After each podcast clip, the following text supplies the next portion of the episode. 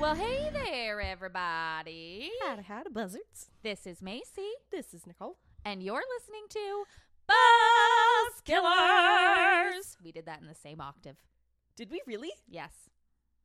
Yo. Normally you do low and I do high, or like we switch, but I went the same. High this time. We did the same thing. That's beautiful. We are one person.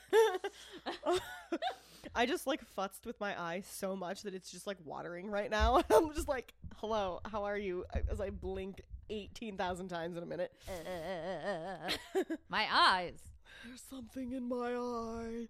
What's I forget which. Is it SpongeBob where they go, my eyes, my leg? Oh, he does my leg. I don't. Have you ever seen this show? The Amazing Adventures of Gumball. No. Okay. What is that? It's a show on the Cartoon. It's a show on the Cartoon Network.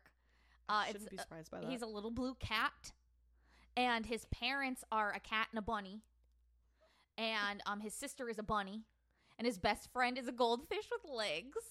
That's odd. And there's this whole episode where they keep getting paint.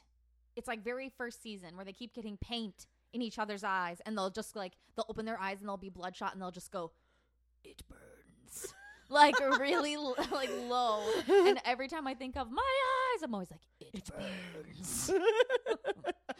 So, Amazing Adventures of Gumball. There you go. Anyway. I literally have never heard of that. Yeah. Now I'm trying to picture a goldfish with legs, and I just picture like, oh, I have to show you now. I'm picturing like a realistic goldfish with human legs. No, like, he's not realistic. Almost he's like a cartoon. Barbie style legs, and it's just very odd in my brain. Amazing Adventures of Gumball. Voice search. Oh, world. Sorry. Amazing World of Gumball. Ah! Google. Bad Google. They just like stopped doing what I asked it to do. This is his goldfish friend. Oh my God, I'm not ready for this. Oh, and there's like a banana with like eyes, and he's like, they're all different animations. So some of them are like, well, I mean, like, look, see how the banana looks like claymation? Yes. And the goldfish with legs? I have seen the blue thing. I remember seeing that picture somewhere. The banana's kind of weirding me out. I don't know how I feel about that. But the goldfish with the sneakers, I can't. He's so funny. Anyway, hi guys. So that is Cartoon Network. And we're Buzzkillers. Welcome to Buzzkillers. Nicole's eye burns because she touched it a lot, and that was how the tangent started. Welcome to episode 2 of Ed and Lorraine Warren Month. Woo! We love it. Kind of. I'm still just sad about this one. I know. This one, I don't know how I feel about this one. We'll talk about it at the end. I thought that my next one, because we've already recorded that one. Yes. I thought was okay. I was not disappointed by that one. Blew my mind. That whole thing was. Guys, we're a little like, our schedule is a little weird. Yeah, so we like recorded both of Macy's episodes, and now it's my episode, but this one's coming out before one of Macy's episodes, so like, it's so confusing. Ow, my brain. Yeah, so sorry, but we already recorded like, this will be like what, 3 out of the 4? Yeah. Yeah, so. But it will be the second one to air. Podcast magic. Podcast magic. But yeah, sometimes with the Ed and Lorraine Warren cases, I get like, I'm either like, wow, this is amazing, or I'm like, this is fake. Yeah. This isn't real. This is questionable at best. So I thought my second one was pretty authentic for the most part. So Maisie, what are we drinking today? Not wine. I have to drive 2 hours after this, so I'm not drinking wine, so that I don't drink and drive. And so she's drinking coffee. And so I'm drinking a Dunkin' Donuts cold brew, and it was disgusting until I put some coffee creamer in it. Was it just black coffee when they gave it to you?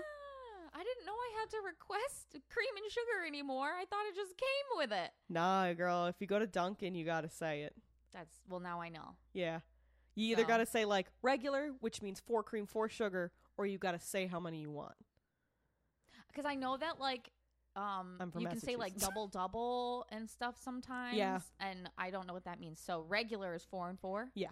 Oh, okay. No matter what size you get, it's 4 and 4.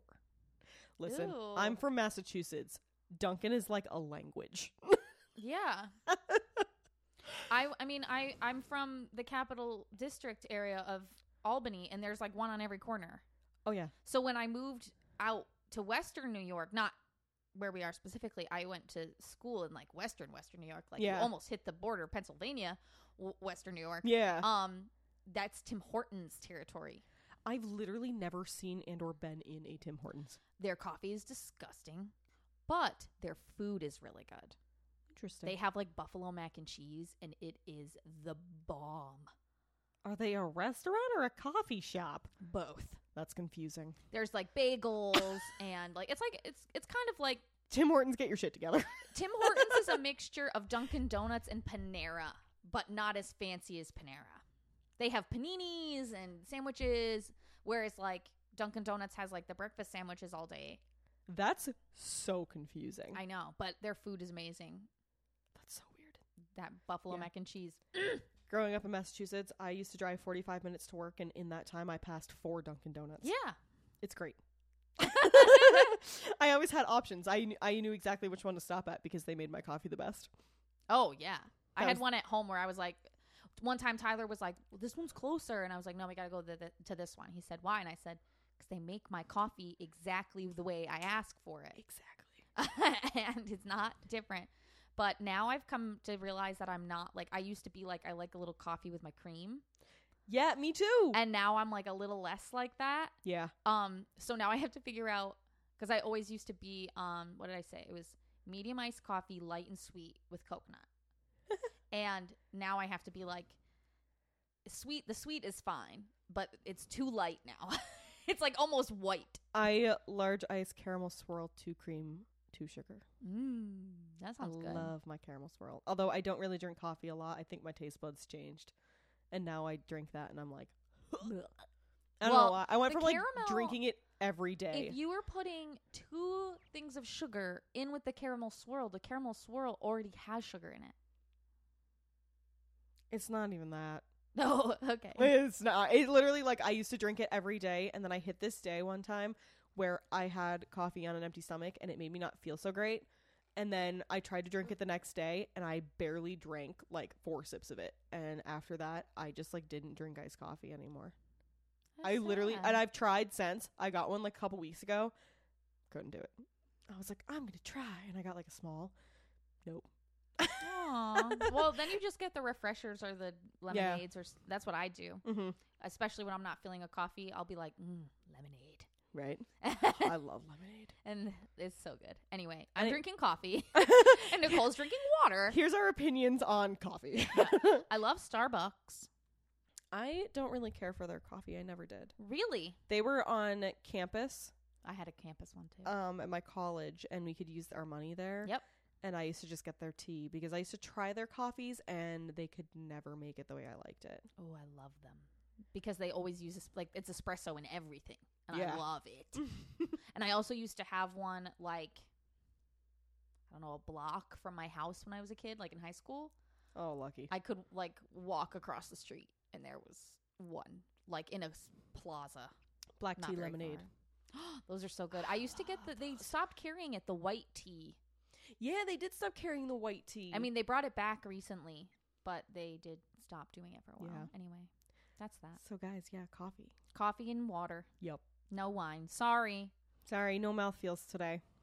We feel bad, but sometimes we got to be sober. Sometimes we got to be sober to live our lives. Adulthood comes with consequences, okay? Yeah, and I got to drive later, so that's not going to work. I can't be drunk, which would happen, especially if we had like a Michael David winery wine. I'd be like, God, I know, freaking like 16% alcohol. And I'm like, what is this? Plus, I'm going on a wine haul this weekend. So we'll have like at least enough for a little while. Emily told me about a great place to go over in Cicero. So I'm going to go over and try that one. Oh, okay, cool. Yeah. So I'll let you know how that is when I get my wine haul. We were supposed to go do it together, but Nicole is exceptionally tired, guys. So I'm going by myself. I also don't have clothes. That's fine. It's really not a big deal. I felt so bad. I was literally panicking. I was like, what am I supposed... I'm down to the point of okay, and girls, we all know this. You have your extra underwear. And it's the underwear where you only wear it at the last minute. Yeah. Yeah, yeah. It's you keep it in the drawer because it still fits, but you absolutely hate it and you will wear it when you have to do laundry. Mm-hmm. That's where I'm at. Oh, that's okay. No worries. It's been a time. It's been a busy few weeks. I'm going to get a gothy makeover. Guys, there will be some spooky pictures coming of Maisie. Yeah, I've gotten my nose pierced. I got a new tattoo. I picked out very specifically what outfit I want to wear tomorrow when I get the rest of my spooky makeover done. I think you know which one it is. Yeah. Yeah. Also, you're going through the entire phase that I went through right before I left for college. Yeah. I got my first tattoo. I got my nose pierced, and I cut all my hair off. I'm not cutting my hair. Literally right before. But changed your hair. Yeah. Literally the month before I left for school. Guys, this is the first time I'm changing my hair color since I was 16 years old. 12 years. Because I am 28. That's I have not seen my natural. First of all, I've not seen my natural hair color in 12 years. Second of all, it has been this red color for a long time. This whole time. 12 years. I've never changed it. And because people in the music biz are don't get tattoos, don't get piercings, don't have weird color hair. I've always been oh my God, I'm so scared to do anything. And now I'm just fuck you. I'm going to do what I want. Whatever I do, I won't. That's Cartman. Sorry. I'm so glad you got what I was aiming for.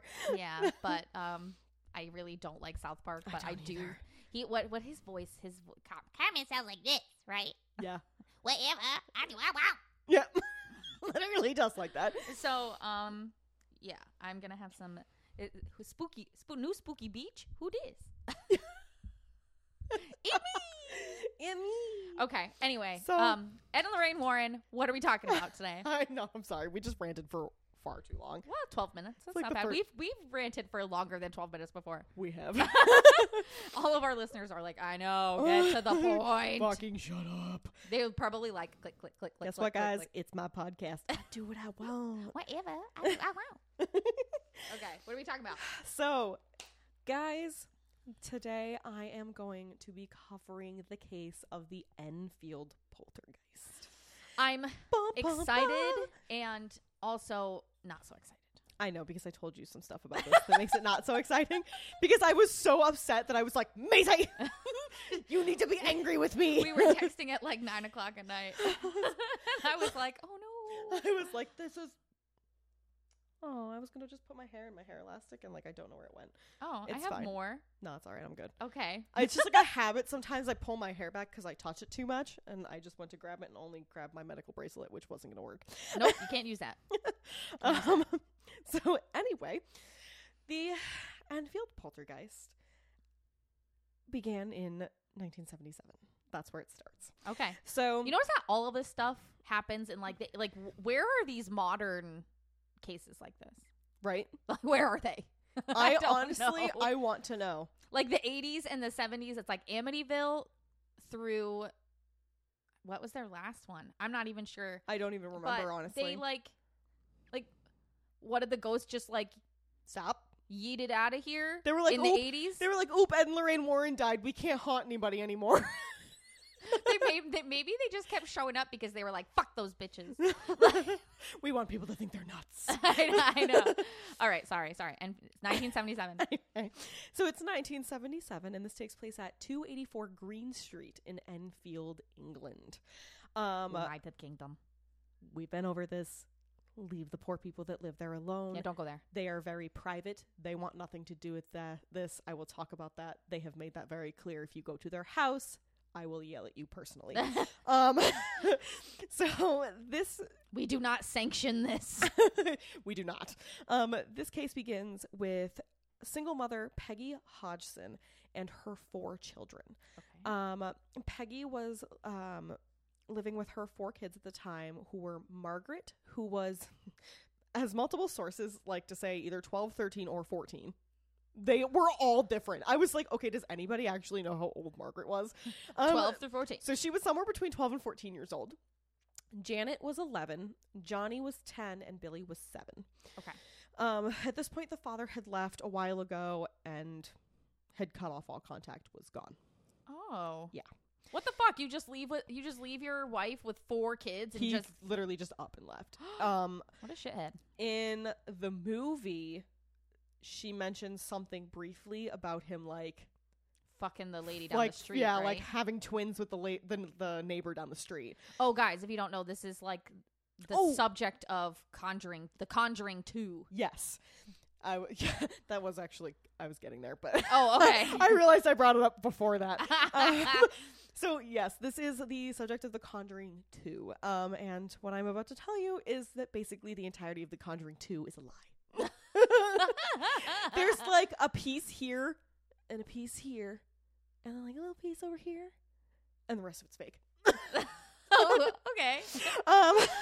Which is way to go, Warner Brothers. Really disappointing. So if all of your knowledge of the Enfield Poltergeist is based off of The Conjuring 2, you don't know much. You don't know nothing. I'm about to open your eyeballs and blow your mind.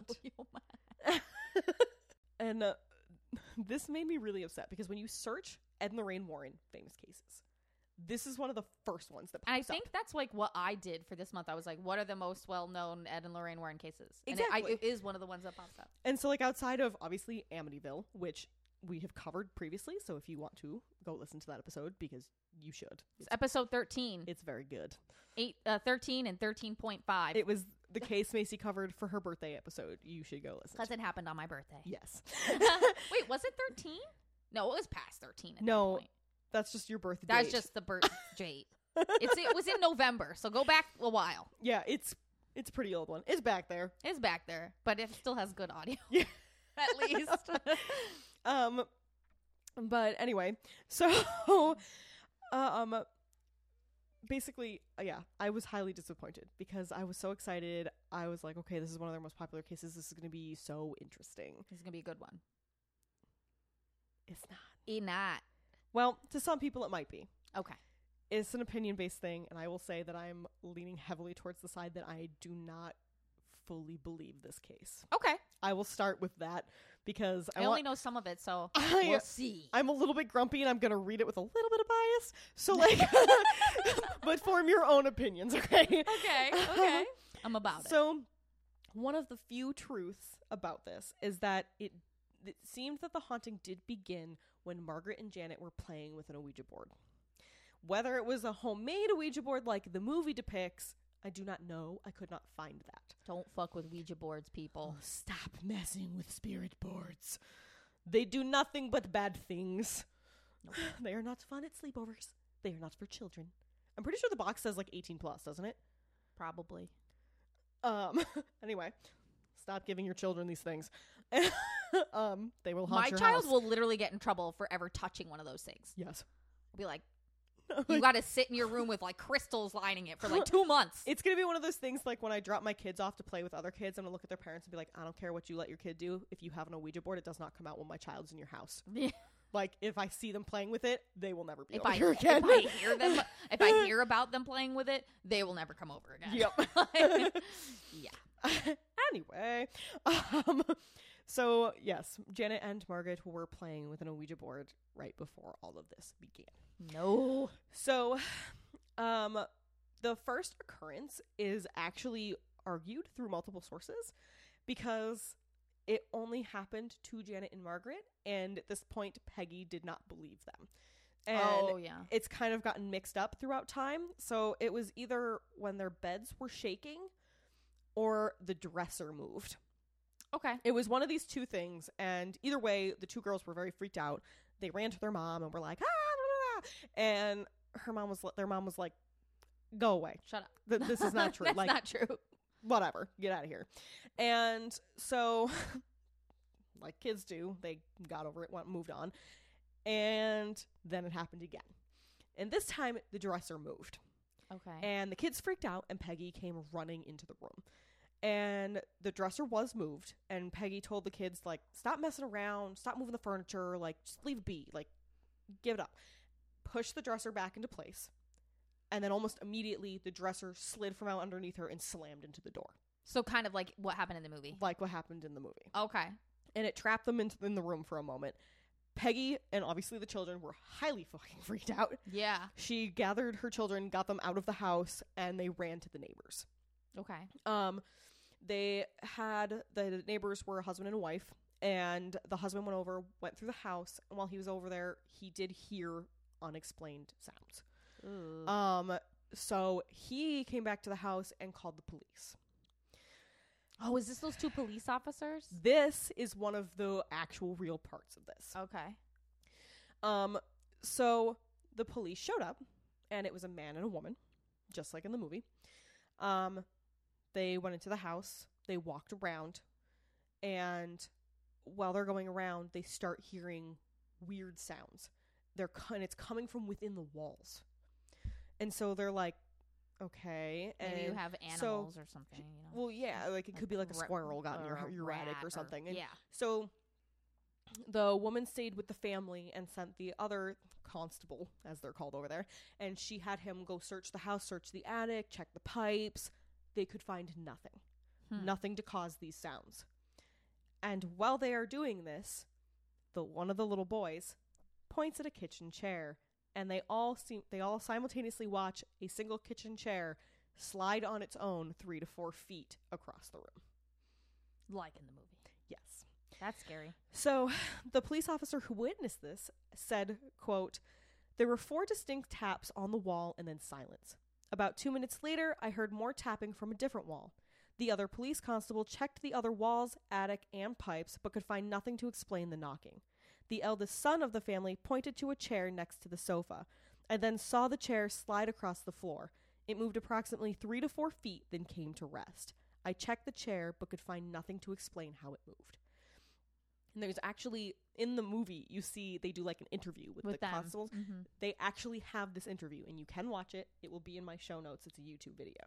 And she says, like, I checked the whole chair. Like, I looked for magnets, I looked for wires, I like picked it up, put it down. Like, there was nothing that should have moved this chair. So at this point, multiple people have witnessed weird. It's not like just the family experiencing weird. This case has over 30 witnesses of paranormal activity. Weird. Okay. Right? But to me, it still seems fake, and I don't get it. Okay. Anyway, but it's like the witness statements are almost true, but it's the children that ruin it, and I'll explain that in a hot minute. Okay. So this officer actually signed an affidavit about this incident, which, for those who do not know, an affidavit is like a confirmed oath that can be used in a court of law as evidence. Like, she swore that this is what happened. Okay. That is neither here nor there. And obviously, I mean, they're police, so they were like, I don't know, this is your fucking problem, not mine. I can't. Well, I mean, like, what are they supposed to do about that? Can't shoot a ghost. Exactly. So this isn't some Invisible Man shit. And so at this point, the police had been involved. The family had like run screaming across the street. People were starting to notice. So word got out, and reporters started to kind of want to get a piece of the story. Ugh. And multiple reporters came in and out of this house during this time. The very first people that came through were some reporters from the Daily Mirror. Okay. And they are the team that captured the extremely controversial photos. So the one of like the bed thing, the jumping off the bed thing? Yes. Okay. So the Daily Mirror set up motion-activated cameras in Margaret and Janet's room. There are a series of photographs, which I will obviously be posting, in which they claim Janet is levitating. This is recreated for the movie, by the way. Mm-hmm. I don't believe these photos. Okay. I will put that out there. In these photos... I mean, if it's a motion sensor camera, you could do anything and it could look like anything. Exactly. And they claim that in these photos, Janet was lifted from her bed and flung across the room. to me, it looks like she jumped off of her bed. Yeah, because her legs are like tucked underneath her, aren't they? She's like a little bit vertical. She's not like, it's not like she was laying down and lifted up horizontally. She was vertical, like straight up and down. And she had like her knees up, yeah, and her arms kind of tucked. Like she looked like she had just jumped. Like jumped off the bed.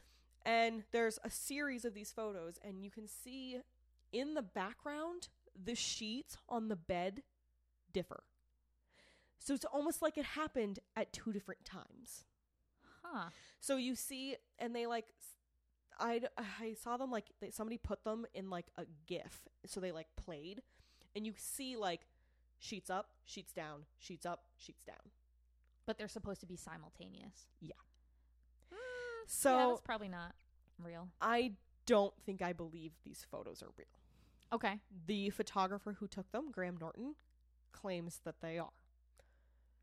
The reporters that were there all believe it. Unless, like, the ghost was levitating her, but also fucking with the sheets at the same time. Yeah. But it's, like, it's weird. It's very weird. And you can almost tell that, like, the two pictures where the sheets are up almost look like they were simultaneous. And then the two pictures where the sheets were down look like they were simultaneous from another moment. So It looks like they tried to, like, intertwine multiple photos and, like, say, like, oh, this happened at once. It's very odd. It's very odd. And, like, you can see Margaret scared in her bed. Janet looks like she's either screaming or, like, something. I don't know. Her mouth is open. She doesn't, to me, look entirely scared. But I just think that if you are levitating off your bed and you're in the middle of sleep, right? Yeah. Were they supposed to be sleeping? Well, she looked awake. Her eyes were open. So I don't know if she was asleep when it happened and then woke up, or if she was just awake. But I feel like if she did indeed levitate while she was asleep, you would have all of these pictures of her, like, basically, like, ragdolling it up in the air.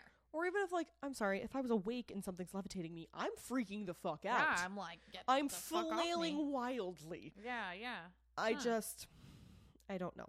That's weird. I don't know how I feel about these pictures. That's weird. Okay. So these pictures come and go. The photographer, Graham Morris, also claims that while he was in the house, he was hit in the face with a flying Lego. Like, it was flinging toys around the room, and he got hit in the head so hard with a Lego, it left a bruise above his eye for several days. After this, the BBC came into the home, and when they went to try and record some of the sounds they were hearing, they could not. They took out their tapes, and all of the tapes had been, like, ripped apart and, like, were tangled and twined and, like, completely fucked. So they, like, pulled it out of, like, the machine. They were, like, I don't know if they were, like, in a bag or in the machine or wherever, but when they went to record, their tapes were all destroyed. Oh, so when they went to record them, they were like that. Oh, that's weird. So, like, So they ended up not being able to use I thought like they had recorded them and then they took them out and then they were ruined. Okay. They like went to start recording and things were already fucked up. Okay. That's weird. So from here in comes paranormal investigators from the Society of Psychical Research. I hate that word. It looks like psychic? Yeah, I don't know. I don't know what my brain is processing, but it's psychical research. Okay. We're going to go with that. All right. It's been a day. So two investigators came in from the Society of Psychical Research, and their names were Maurice Gross and Guy Lyon Playfair, which is one heck of a name. Guy Lyon Playfair. Lyon, L-Y-O-N. Oh, okay. Lyon. I knew a guy in high school whose last name was Lyon, I think. Interesting. Spelled like that. I like it like that. It's like a fancy lion. I was fancy. Picture like a lion in a tux. Anyway. Like our host platypus. Yes. With They're the best monocle. Friends. With the monocle. They're best friends. They sit by the pool smoking cigars. Anyway. Oh, man. So Maurice and Guy had caught wind of the story and came in to do their own investigation for the family. Okay. According to many sources, Maurice witnessed over 2,000 different paranormal incidences while he was in the home. Yikes. Okay. Yeah. So this got me because this came from like almost every single source I read. And I was like, this sounds so bizarre. These incidents ranged from spontaneous fires to glasses filling themselves with water. What? Yeah, I was like, what? It picked up the picture. I just pictured an empty glass and all of a sudden water.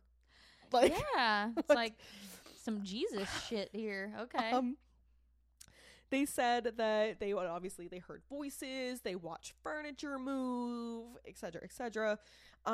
They at one point claimed that toys would fly around the room, and when they'd finally fall, they'd go to pick them up, and the toys would be unnaturally hot. Like, ooh. So they'd go to touch, they'd go to pick them up and like drop them because they were so hot. But they're not like melting. But they're like Legos. They were like Legos and marbles and like little toys. Weird. Yeah. Okay.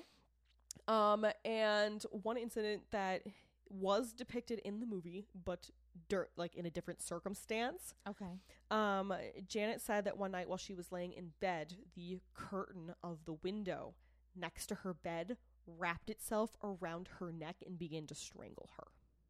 Oh, and when she gets locked in the room, yes. And somehow teleports in there. Yes. I know what you're talking about. Yes.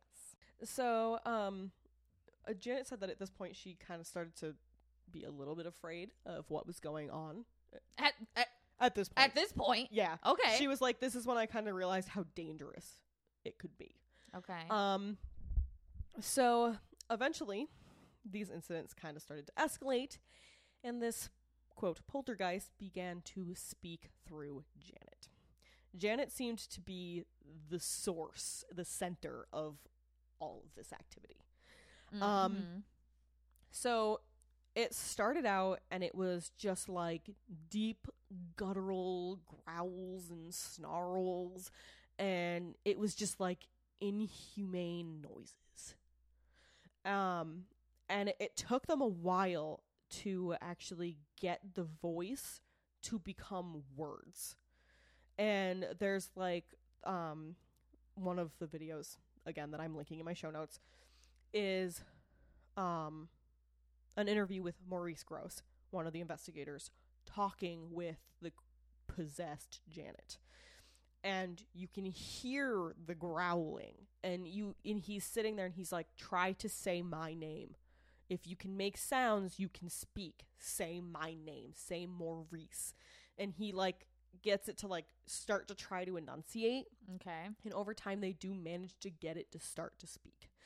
To the point where it supposedly starts speaking full sentences. Okay. It tells them its name is Bill. Its name is Bill Wilkins. Yes. So this is real. This is real from the movie. Okay. And at one point it says the following. 2 years before I died, I went blind. Then I had a hemorrhage. Then I fell asleep and I died in a chair in the corner downstairs. This was actually confirmed. This is one of the true parts of the movie. That he did die in a chair. The previous owner's son, whose name was Terry, confirmed that his father, Bill Wilkins, died of a hemorrhage in the chair that they had left in the corner of the house downstairs. And how old is Janet at this point? 11. How's she gonna know that?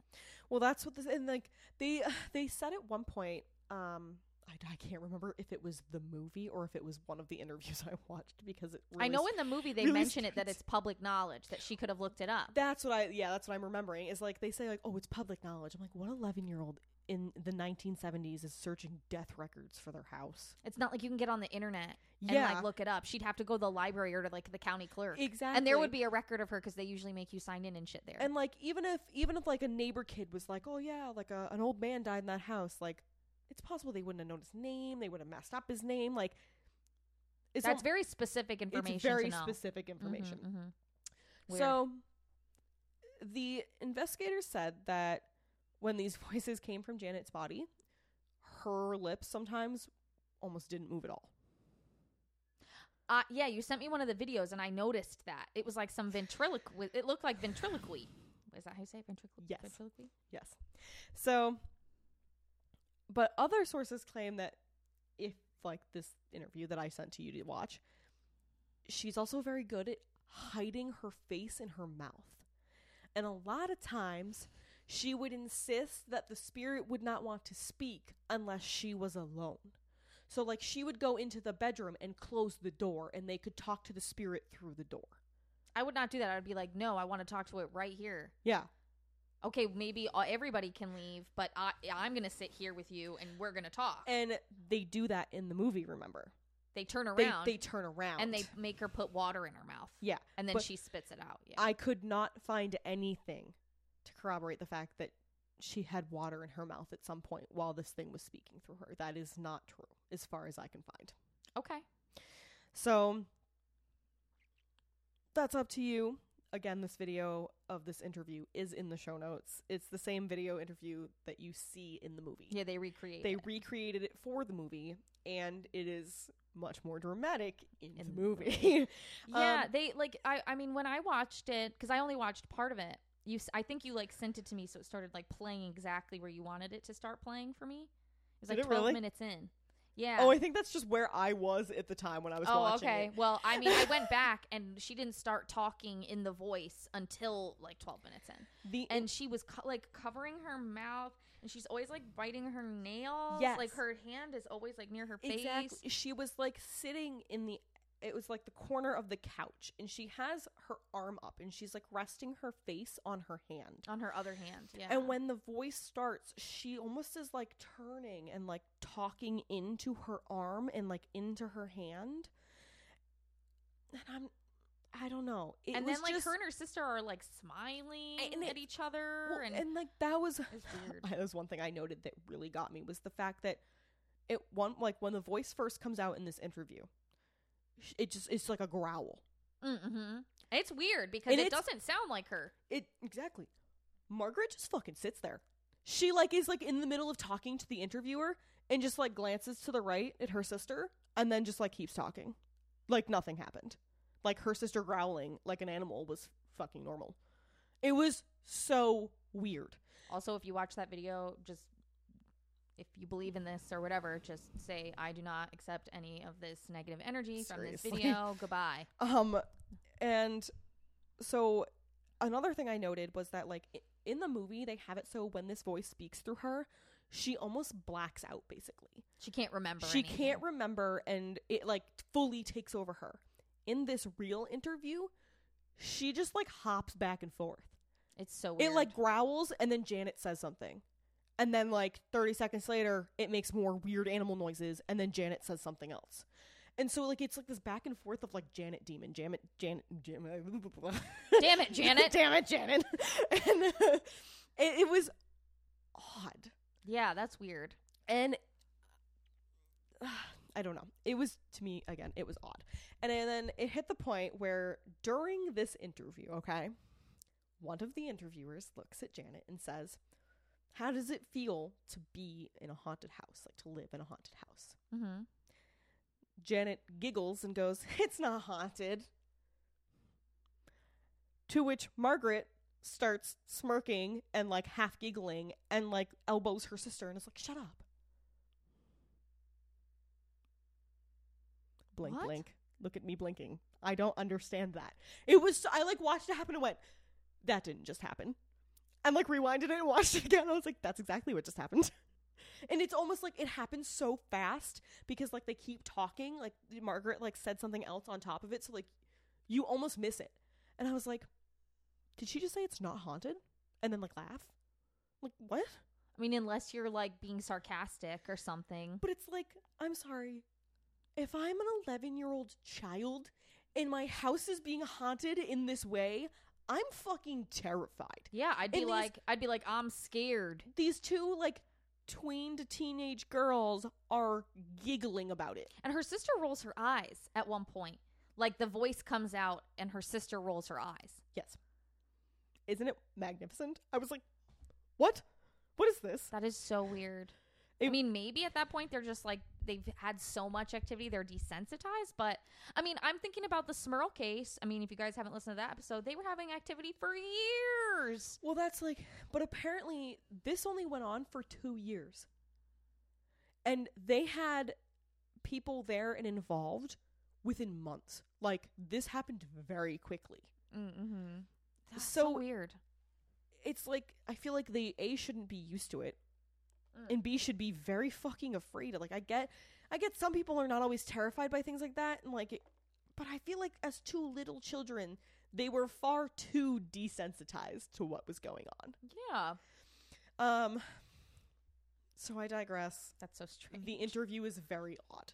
Please watch it and decide. Tell us what you think, really, because I watched part of it and was like, what? Yeah, and like this interview is included in a video where like they also do like a small interview with Maurice where he's got tapes of the voice, and like you get a little bit more of an inside from what actually happened that time, like during that time. It's right. Actual video. Right.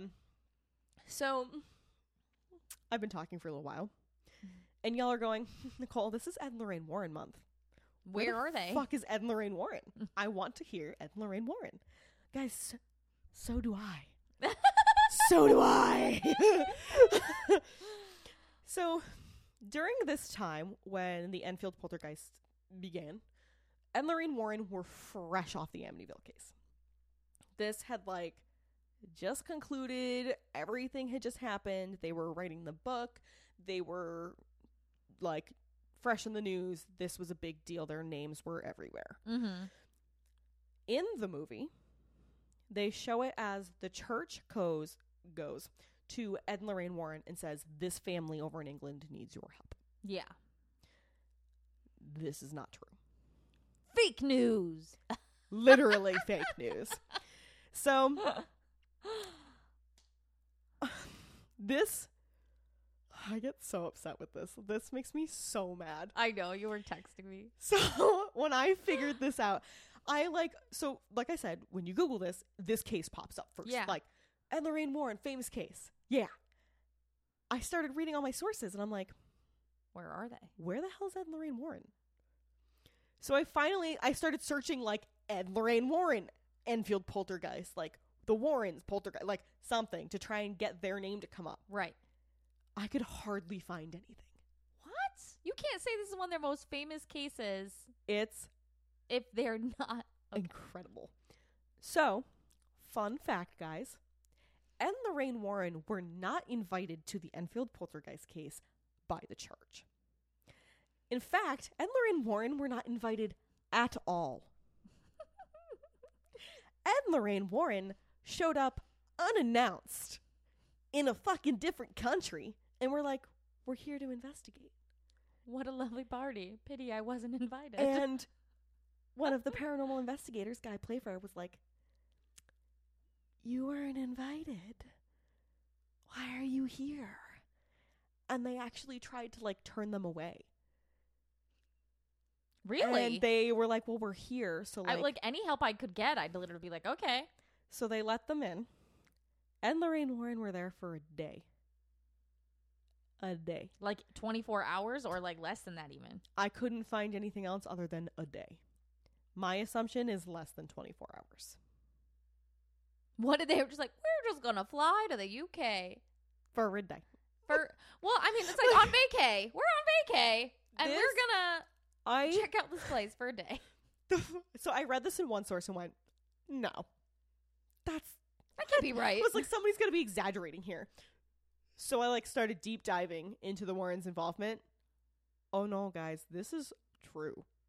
Ed and Lorraine Warren, The Conjuring 2 is like a lie. Entirely a lie. Their involvement in this case was practically non-existent, to the point where Sky TV made a mini series called The Enfield Haunting, and the Warrens weren't even depicted in it. That's how little involvement they had in this case. That's the one with the guy who plays Peter Pettigrew, right? Yes. Yeah. He plays Maurice Gross. He's really... something that was really sad about this case was Nicole couldn't find this miniseries.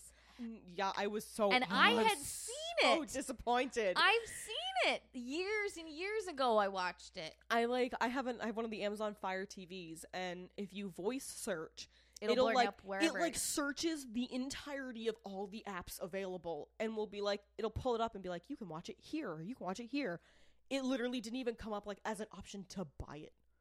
It was nowhere. The only option I found when I looked for you too, because I was like, no, I swear I've seen it. Yeah. I've watched it. And I watched it on a streaming service. I looked and it said that it was available on Hulu back in 2015. Yep.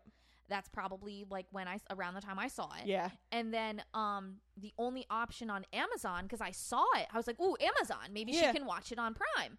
The only option was to buy the actual DVD. Yep. I was like, what? I'm surprised though you couldn't even find it on like YouTube to watch. Literally nowhere.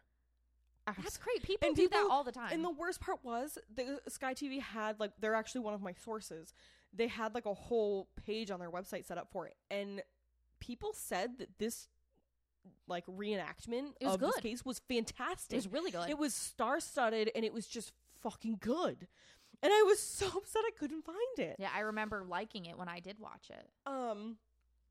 But I digress. I could not watch the miniseries. That's so sad. So the long story short is The Conjuring 2 is basically wrong. The whole thing. That's so sad. Like the Warrens. And you know what's crazy? That's the scariest one. It is. It is. I didn't think the very first one was that scary, and we just saw the third one. I mean, I'm not even talking about like Annabelle or The Nun or anything like that. Just 1, 2, and 3. Yeah, just Conjuring 1, 2, 3. Yeah. The first one got me here and there. Yeah, but I didn't think it was that bad. But we watched it again the other week, and there was a few parts that I forgot about that I was like, oh, I don't like this, but I could sit through it without being afraid. And we saw The Devil Made Me Do It, and I didn't think that was that bad. I didn't think The Devil Made Me Do It was almost scary at all. The only thing that really got me was at the very end, and guys, spoilers if you haven't seen it, sorry. You hear the actual tapes of what happened. That's not honestly hardly even a spoiler. And that was scary. That was scarier than I think most of the movie. Yeah. There was a few jump scares that I was like, oh, son of a bitch. Something did get me at one point. I remember. It got the two of us. Yeah, yeah. And the boys were like, are you serious right now? But I remember you and I just watched the second one together. And I was like, oh my God, the man's going to show up right behind her in the TV. And I remember being like fucking freaked out by that. Freaky. Even the second time around. Like. Because I had forgotten it. I had forgotten about stuff, and then I was like, "Oh wait, is this the one with the old man?" And then I was, and then you like see him in the TV screen when she turns off the TV, and she like turns around and he's gone. Then she turns around and he's behind the TV and like screams and he's at like, her. "This is my house." That was the you screamed very loud when that happened. It was funny. Well, I wasn't paying attention. I was doing my own research on my own case, and I just happened to look up at this like really scary moment. And even Aaron was like, "Macy, come on!" Like, it's just funny as hell. I was like, "Oh my god." But I agree. I think the second Conjuring is the scariest one of them all, and I think it's the one that's probably the most fake. So that's so disappointing. It really is. So like. Throughout the movie, they're like, Janet kept being transported out of her room. Yeah, and, like, teleported like, or dropped something. In random parts of the house, like to the point where she was tying herself to the bed with a jump rope. That's not true. The whole random side story of the crooked man. Do you think that they just like made up all this stuff to like pad it because the Warrens really weren't that involved? I think they did. That's crazy. They like, and we're going to talk about this in the next episode. The fact that they almost have to create like the catalyst for these movies. Yeah. And so they make it super fucking dramatic. And so like in this movie, it was The Nun. It was Volok. Don't say the name. I actually was watching I saw like this article or something that was like things you missed in The Conjuring 2. And if you look up At one point when she has the vision and she's sitting with her daughter in their study or whatever, and then she starts carving into the Bible. Do you remember that part? Yeah. At some point the camera pans up and you see all of these like wooden kind of like initials look like, and it spells out the name. Wait, where? On the bookshelf. Does it really? Yeah, it says V-A-L. EK or whatever AK or whatever. Because that's what's happening in that moment. She's carving the name into the Bible. Its name into the Bible. And I was like, what? I didn't notice that. It basically makes it so like the whole second movie of The Conjuring was because this demon was after Ed. And wanted to kill Ed, so it caused this ruckus to get them to go investigate. And it was this demon was supposed to be the whole reason why they came, and that's not what happened at all. The reason they came is Bill Wilkins. That's who was haunting them. But I don't even understand how it's a poltergeist. Well, that's the thing. It's poltergeists normally, they're not spirits. They don't have names. Yeah, it's energy that people with psychic abilities create. When we did the Bell Witch, we talked about how one of the theories was that her father was possibly abusing her. Yeah, and that she Well, I guess that's in the movie. I'm not sure if we talked about that specifically. I think we did. Okay, that one of the theories is that he was possibly abusing her sexually. Yeah, and that she created the poltergeist to keep him away. Mm-hmm. And that seems plausible to me. Yeah, because all that negative energy builds up and. But at this point, all these girls have done is play with an Ouija board. I mean, which could have totally brought Bill Wilkins forward. He could have been there, dormant. And but to say he's a poltergeist, that just doesn't make sense to me. There is a point during the interview I talked about where she says there's more than one spirit that speaks through her, and she lists their names. But this is the only time I found anything about them is when she says this during the interview. Every other time, I read anywhere else, these other names were not important.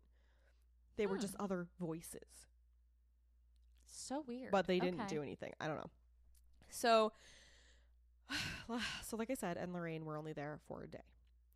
And every time I tried to find anything, all I found was one quote from Ed about believing, basically. Okay. And so this is what Ed said.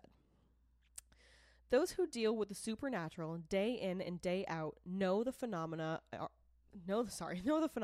there. There's no doubt about it. Therefore, when people tell me they don't believe in ghosts and spirit forces, what they're really saying to me is they're not familiar with the data on the subject. Yet the data is there, should one care to look. In fact, much of it has been collected under such rigid conditions as to make a lot of other scientific research pale in comparison. But he doesn't say anything about it. He basically is only addressing the fact that people don't believe it.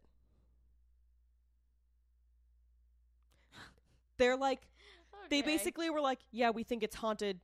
Nothing else came from them. And then he addressed the fact that people were we don't think this is real. Is it? Well, apparently he used to get real up in arms that people didn't believe. If you watch interviews, there's one from Amityville where he gets and they depict it in this movie. They do. Because you were Macy, didn't you watch this interview for your Amityville episode? I was oh yeah. Because he gets really pissed off. He gets really pissed off because it's that guy that was salty that he couldn't go in. Yeah. And he's this is all just a bunch of weird blah blah. Yeah, and Ed's pissed. Yeah. And then, I mean, something similar happens with the Snedeker house, too. Yeah. So, yeah. So, basically, that's all that comes out of it is they were yeah, we think it's haunted. No reason, no explanation, no anything. And, normally, I will believe it if Lorraine says it. We talk about that in the next episode, too. Yes, we do. If Lorraine is I saw something, and Ed is okay, yeah, now I believe you. Then I'll be oh, okay. You know, she said she saw a spirit. Yeah. You know, but there's not even anything from her saying yeah, I saw stuff in there or I sensed. They were just yeah, there was energy, there was spirits there. That's it. That's it. That's all you get. It's they went on a supernatural road trip and just happened to show up there. I honestly sometimes wonder if so weird. Because they were going through all the stuff with the Amityville case and all the interviews and stuff, and Ed was getting really angry and upset, and I wonder if maybe they did just try to get away from stuff and were planning to go somewhere and heard about these happenings and were let's just go check that out, maybe we can put our energy somewhere else. Right. That's what it seems like to me. And that's harmless, but at least stay fucking call ahead or something. Yeah. We'd stay. Like to offer our services. I don't fucking know, say something. Don't just show up and be knock knock. What up, bitches? Ding dong. Oh, yeah, that TikTok. Fucking where TikTok, people, man. People like run in and then they go, ding dong. Ding dong. That's my favorite. But so yeah, that's the entirety of Ed and Lorraine's involvement in this game. So what? So like, what happens after? Do they get like an exorcism, or does it just like? Okay, getting there. All right. So, as I said, many people argue as to whether this case is real or not. Mm-hmm. The recordings of the voice are spooky. The interview is questionable. The pictures are questionable. And then later on in life, during an interview, Janet admits to faking some of the evidence. What? She spoke once in an interview, and when they asked her, she said yes, but she said only a mere, quote, 2%. She said, quote, "Oh yeah, once or twice, just to see if Mr. Gross and Mr. Playfair would catch us. They always did." But they still faked evidence. They caught them hiding tape recorders and even bending spoons. Oh, and then in the movie, she bends one, yeah. Except in the movie, it's like a fucking knife because they were like, "Let's make this scary." She's I think it was a spoon. Bend a knife? No, she like took one of the knives that was in the table. Oh. Remember, she goes into the kitchen. There's like all the knives stuck in the table. She like takes one out and like bends it, and then that's what they like. The lady catches her on tape, and then she was like, "Look, see, she's faking stuff," and she was like, "I did it because it said if I don't, it will kill you." Right. Yeah, so. So they bent spoons and hid stuff on them. Yes. I mean, so if that's the only stuff that they did, okay. But at the same time, why would they not? Why would that not be a known fact later on? I was going to say that just makes it questionable. Yeah. Right there. Like, even if you say it was just to test the investigators, even if you say they, quote, caught you every time. Who knows if they caught you every time? Who knows if they caught you every time? It's your word exactly against theirs. Like, exactly. And they could say, "Nah, we didn't catch any of that shit." Yeah. They could be like, "Oh no, this was real." And she can be over in the corner snickering going, "Haha, no, that was me." Like, you don't know. That puts a reasonable doubt on everything. Don't be suspicious. Don't be suspicious. Don't fake paranormal activity. So, a few sources actually even went into the demon voice and talked about the fact that like the tonal aspects of it still sound like Janet. It just sounds like Janet being like, "I am possessed," and like making stupid voices. Well, here's my thing too, is because we talk about this in the next case that we cover as well, mm-hmm. Where somebody becomes possessed. I think part of that too is like, yes, it can change your voice to an extent, but you're also like the person that it's possessing is also the vessel. So they have to deal with it to some degree with what they've got. You know, I don't think that an 11-year-old child, girl or boy, is going to have the low voice of a grown fucking man. Like, it's just not going to happen. Like, I mean, personally, that's my opinion. At one point, though. Okay. Over these couple years, while this was happening. Okay. A few like bigger name people came by the house because they wanted to see the happenings. One of these ding people, dong. Ding dong. Oh God, that's gonna stick. I can feel it. So one of the people who stopped by the house was a ventriloquist named Ray Allen. Okay. Ray believed Janet was a bored child that wanted attention.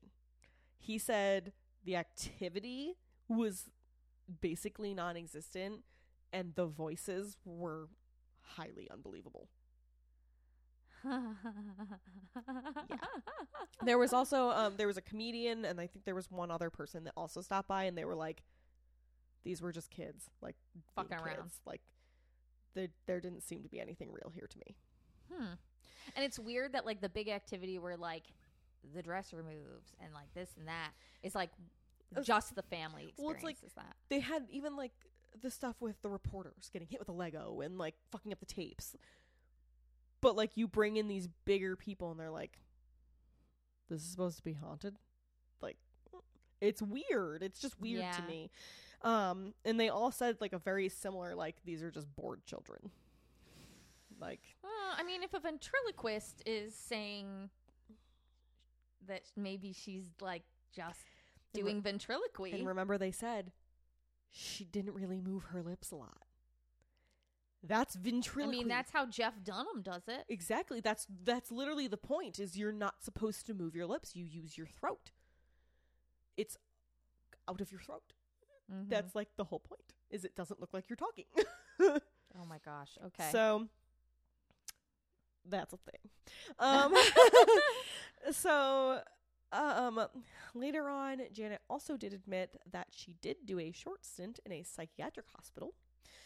They did not say for how long or for what, but that her tests all, quote, proved normal.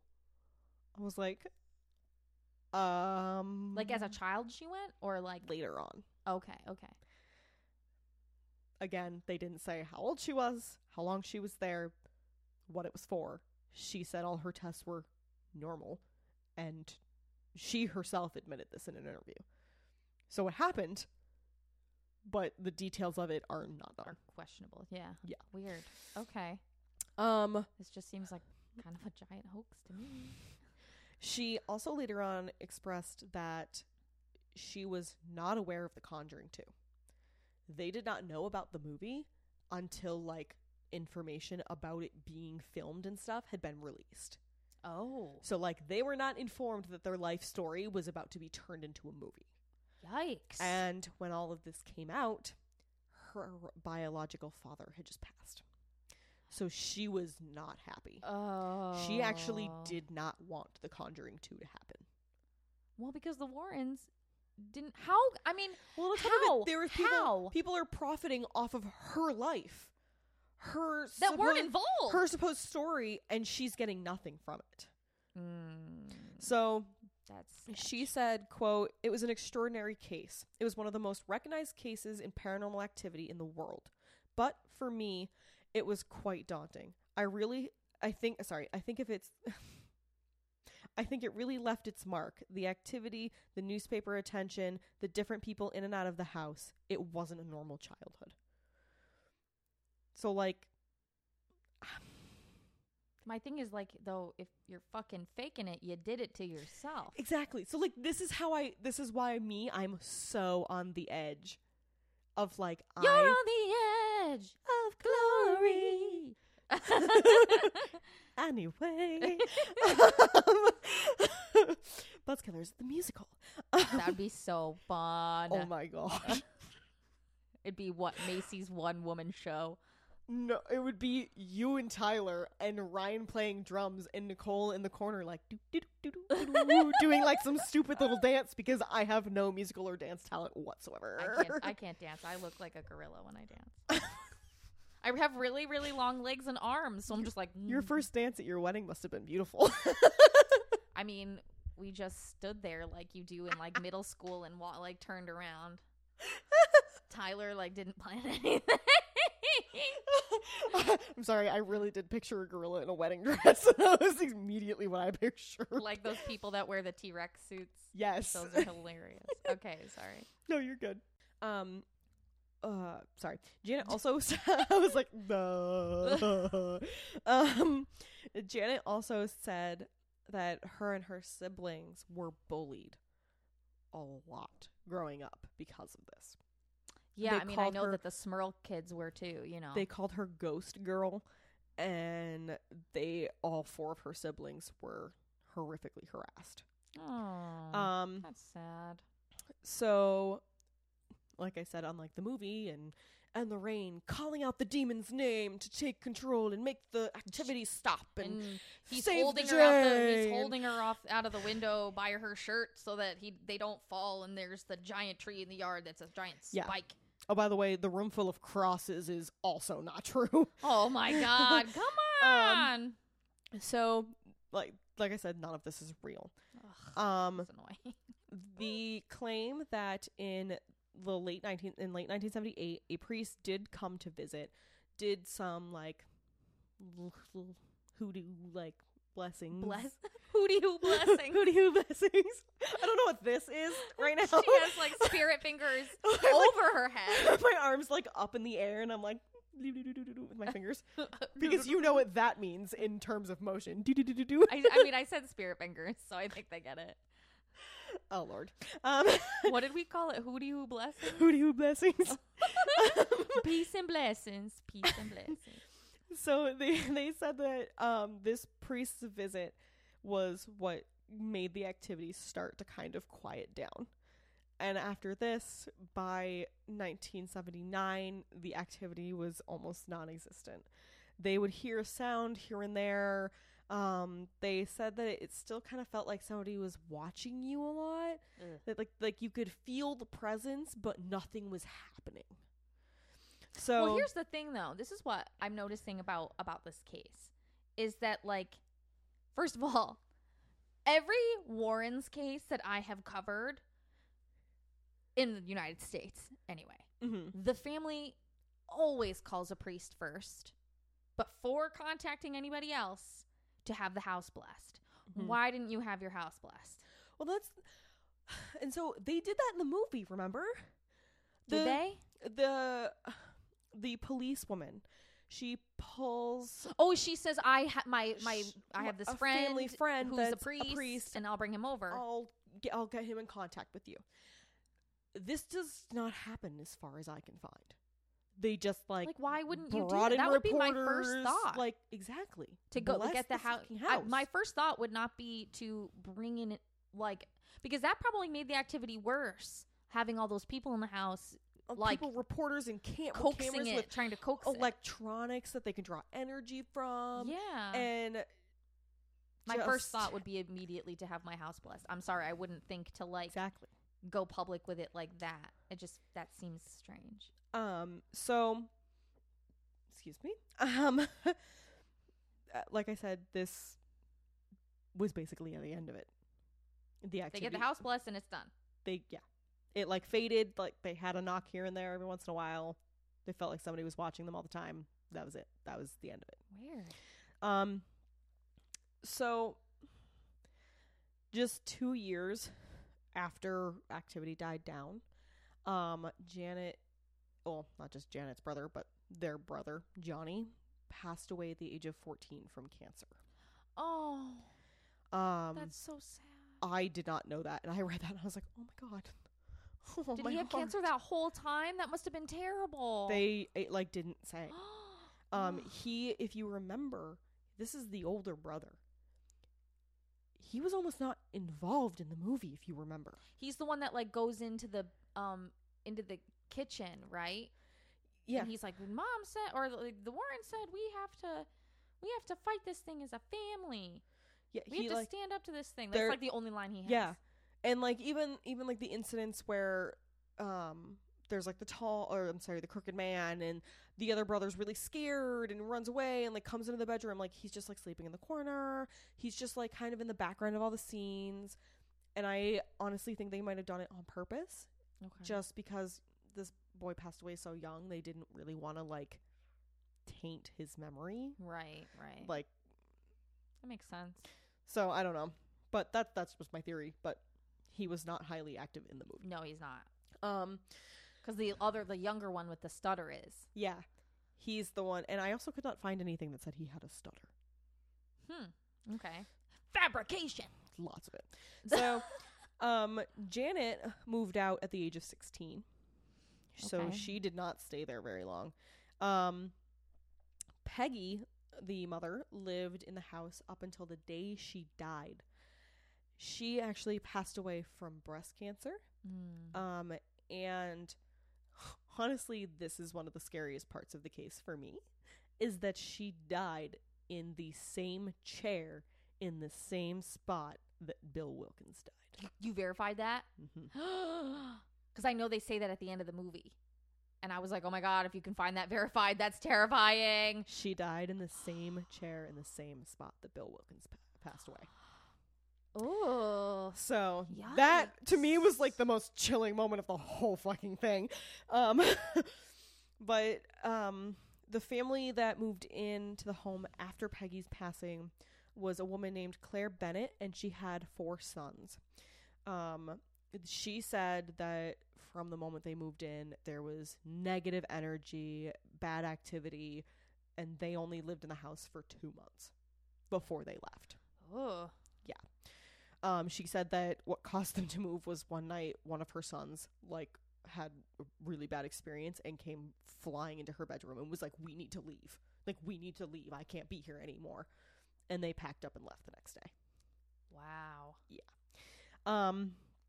So since then, another family has moved into the home. Like I said in the very beginning, they remain anonymous. Please leave these people alone. The press did bother them. They managed to get just a quick quote from the mother. And she basically said, the house is not haunted. My children don't know about this story. I don't want them to be afraid of their home. Please leave us alone. So, according to her, there's no more activity. That's the thing, too, though, is if you don't believe. Exactly. If you don't believe, it's not... And you're not giving it any energy to feed off of. It's not going to bother you. Exactly. But if you believe and you're like, oh, this house is... We're moving into a haunted house. Chances are you're going to have activity happening. Exactly. But, yeah. So now there's just a family living there. There's no more activity. And The Conjuring 2 is a lie. Sad. My spooky snack, Patrick Wilson, you lied to me. I can't get over calling him a spooky snack. I love him. And he can sing. So he's triple threat in life. I know. That's what makes it so much better. He can sing. He can dance, and he can act the shit out of a scary movie. It killed me because in Conjuring 2, he sings a freaking Elvis Presley song, and he's amazing. Oh, he's so good. Just fun fact, guys, because I'm a theater kid.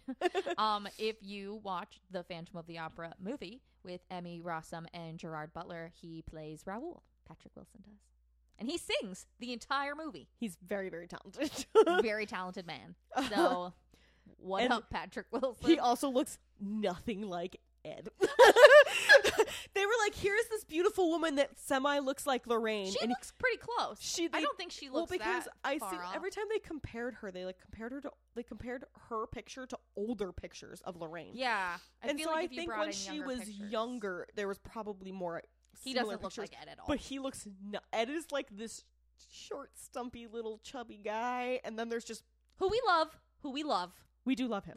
But goddamn, he looks nothing like freaking Patrick Wilson. The people that did the casting for The Conjuring were like, we need a spooky snack. We just need a spooky snack. We need some eye candy so that people won't be so scared and they'll come see the movie. He will sing them into safety. He's beautiful. He's a beautiful person. Yes. So that's so sad though. But yeah, I'm still on the fence. I don't know. Yeah, I'm confused. I'm thoroughly confused. Amount of witnesses is off the charts. And then there's another family that moved in and said they had activity. And you had mentioned, excuse me. Oh my God, I'm sorry. There was oh crap, what did you say? Shit, my brain just. I can't tell you. My brain just black screened. It was no. Nope. I'm like, what did I say? I say a lot of things. Shit, I can't remember. It'll come to you. Talk about something else. There was a few points where we talked about the fact, how would she have known about how Bill Wilkins died and his name? And was it about the internet? There's no internet. How did she go and find this dude's name? It's she'd have to go to the public record office and there would be some sort of, they have a, you have to sign in and shit when you go there. You can't just walk into the public records office. And she talked about how it was a miserable childhood. So it's why would you want to do that to yourself? But then also, why would you fake shit? At the same time, yeah, why would you fake shit? And why would you giggle through an interview? And say your house isn't haunted. Especially if you're that miserable while it's happening. I'm sorry, I wouldn't be giggling during an interview where I was possessed. I don't know. It's just so weird. It's so weird. That's so weird. And the lack of involvement and any information from Ed and Lorraine other than yeah, it's haunted. And you can't say this is one of the most famous Ed and Lorraine Warren cases if they were not there for not there. And I will say, Guy and Maurice both say the whole thing was real. They say every instance, every picture. And he wrote a book too. Maurice Gross did. They did. They both wrote a book together. Oh, okay. And unfortunately, I did not learn that they wrote a book together until like 2 days ago. So I was like, well, that's a little late. Shit. Maybe we'll read it one day and do an addendum to this episode. I've heard it's a very good book. A lot of people said it was very interesting, but they do. They believed the whole thing. They said it was real. So, I mean, you've got a police officer that signed an affidavit. You have these paranormal investigators that say the whole thing is real, wrote a whole book about it. You've got neighbors that, you know, heard noises, and it's weird. It's for sure weird. I don't know what to think, honestly. On top of all of it, can't get away from that one interview. That was weird. You sent it to me and I was like, ooh. And maybe it was just two awkward girls in front of a camera. I don't know. I really don't know. Yikes. That's what makes... That is literally what tips the scale for me, is that interview. It's weird. It was a weird interview for sure. Very, very weird. Yeah. I mean, I understand, like, paranormal activity doesn't happen when you, like, want it to happen. So, like, they could just be interviewing and all of a sudden, like, the voice comes out or whatever. Like, I get it. And that could be awkward. But that's what they're there to catch. So you'd think that there'd be like a little bit more like just serious. They weren't serious at all. They like, it was like they were taking it like a fucking joke. Well, and like, I texted you. I was like, why are they fucking smiling? They're literally smiling. It's so weird. Like, your house is haunted and you're fucking smiling. And what got me is even the interviewers had this like level of cool that, like, she growls, and they're like, was that it?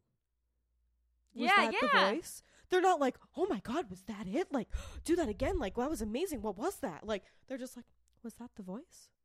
I'm like, bro, an 11-year-old girl just growled at you in a demonic fucking inhuman way, and you're going to just be like, yeah, was that it? Cool. Okay, let's continue with the... No, they're literally like backing away slowly. Cool. Backs out the door. Shuts the door. Gets in car. Reverse. Ding dong. Ding dong. I am taking back my ding dong. I don't want it. Dong ding, I take it back. I don't want any part of this.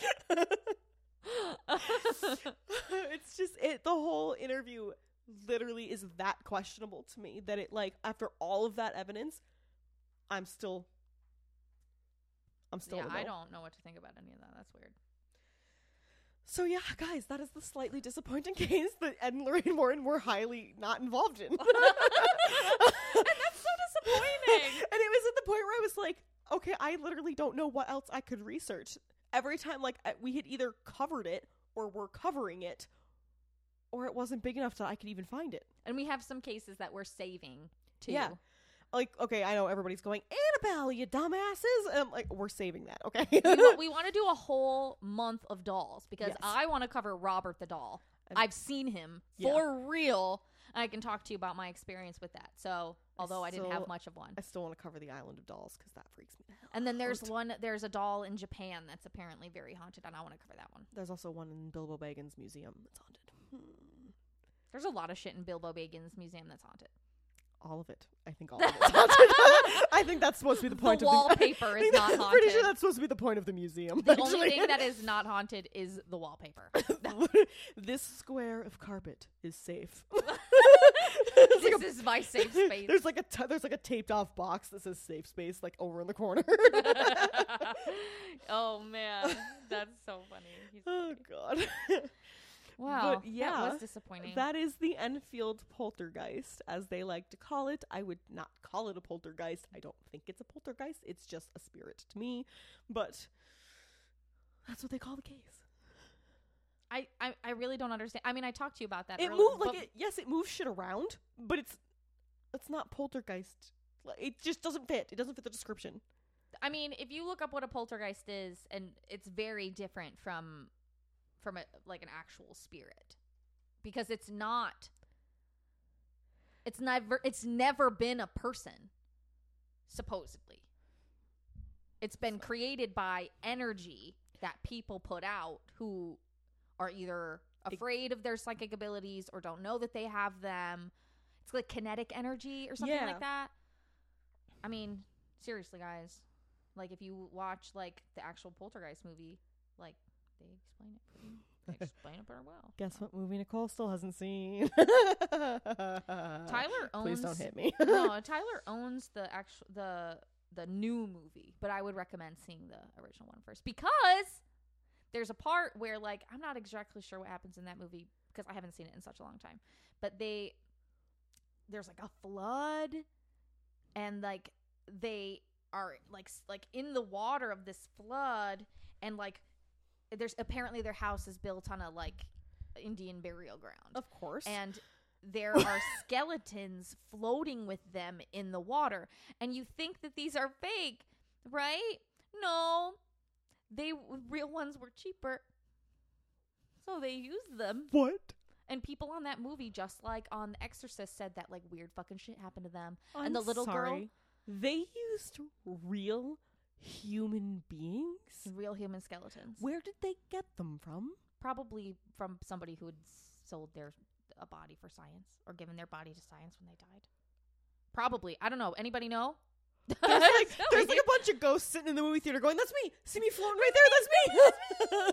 No. Yeah. I read that actually from somebody on Instagram. Thank you. That's crazy. Yeah. They were real.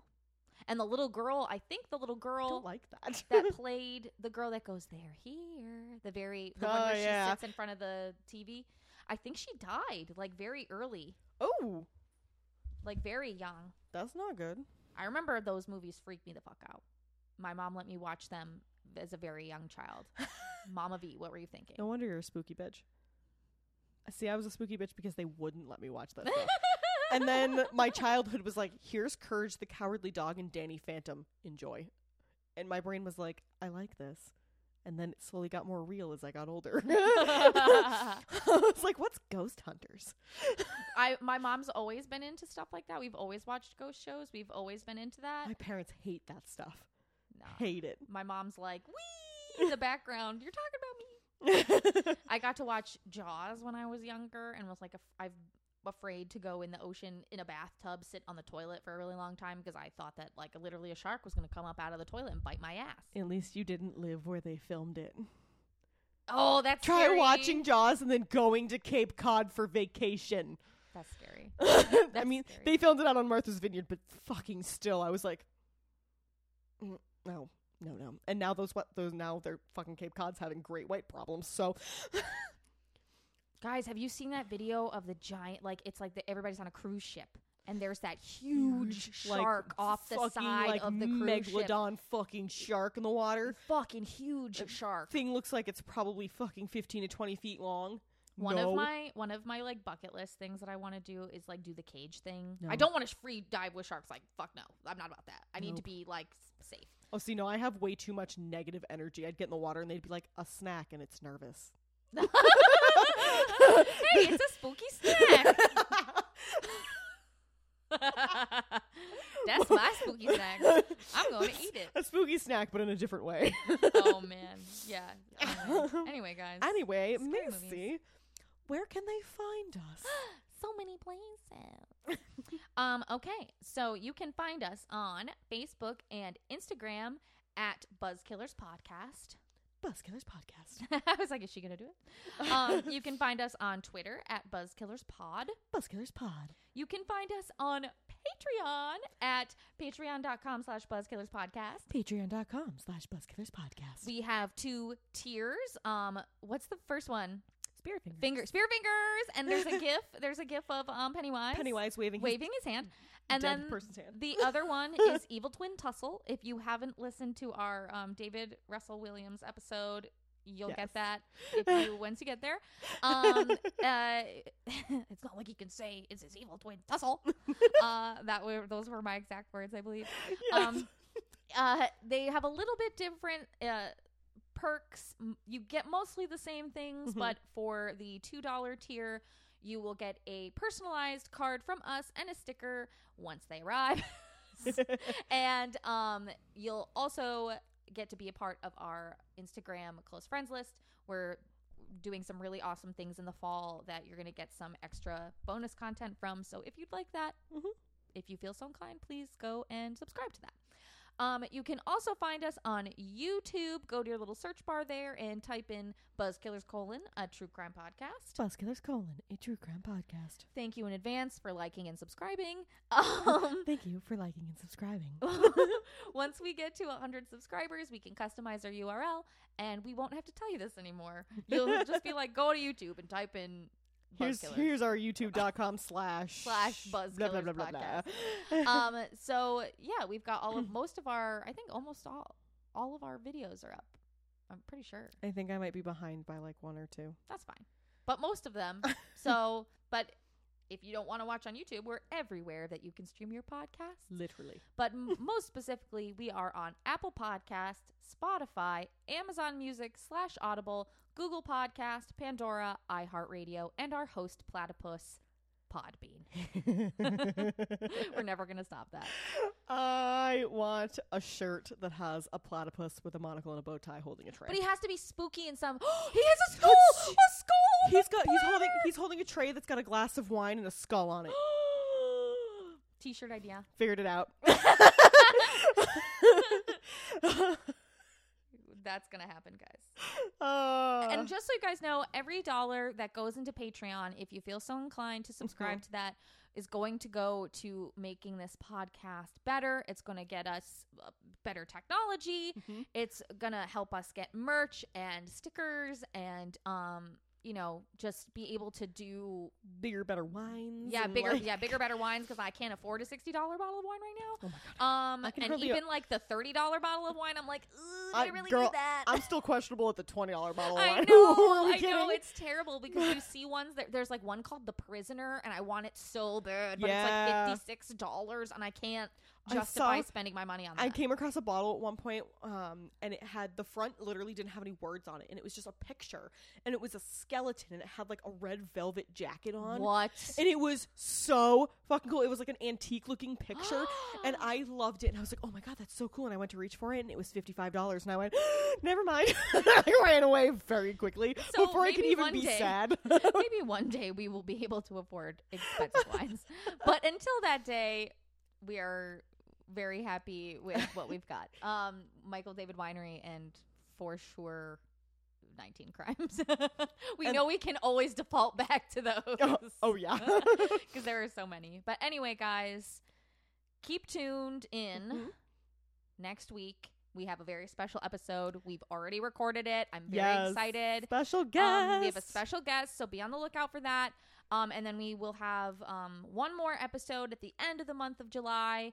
This is our birth month, so we wanted to do something really exciting for you guys. And then next month will have been a thing for a year. Yep. Because when did we released everything August 4th or something, right? Yeah, I think so.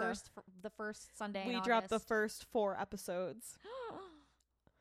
That's crazy. Oh, my God. That's so weird. I don't even want to go back and listen to those. Maybe we should just, that'll be our next August. We'll just redo them. We'll literally just be rereading our notes and being like, this is better volume, better quality. But anyway, we love you so much. Thank you so much for listening. Obviously, this podcast would not be where it is without all of you. We're almost at 6,000 downloads. So we're off by very few. We are so tantalizingly close to 6,000 downloads, and it wouldn't be possible without all of you. And so we just appreciate your faces. Macy and I frequently just text each other back and forth the number of downloads we have. Because we're at the point where we're a year in, and we've been watching it go from our first month where we had oh my God, we have 100 downloads.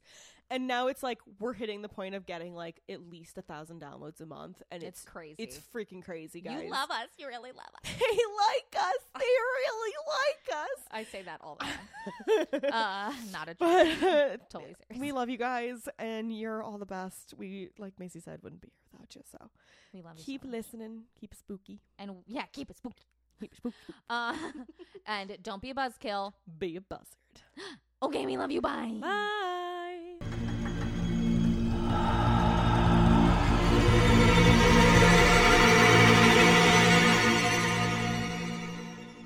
This episode was brought to you by BK Creations, LLC.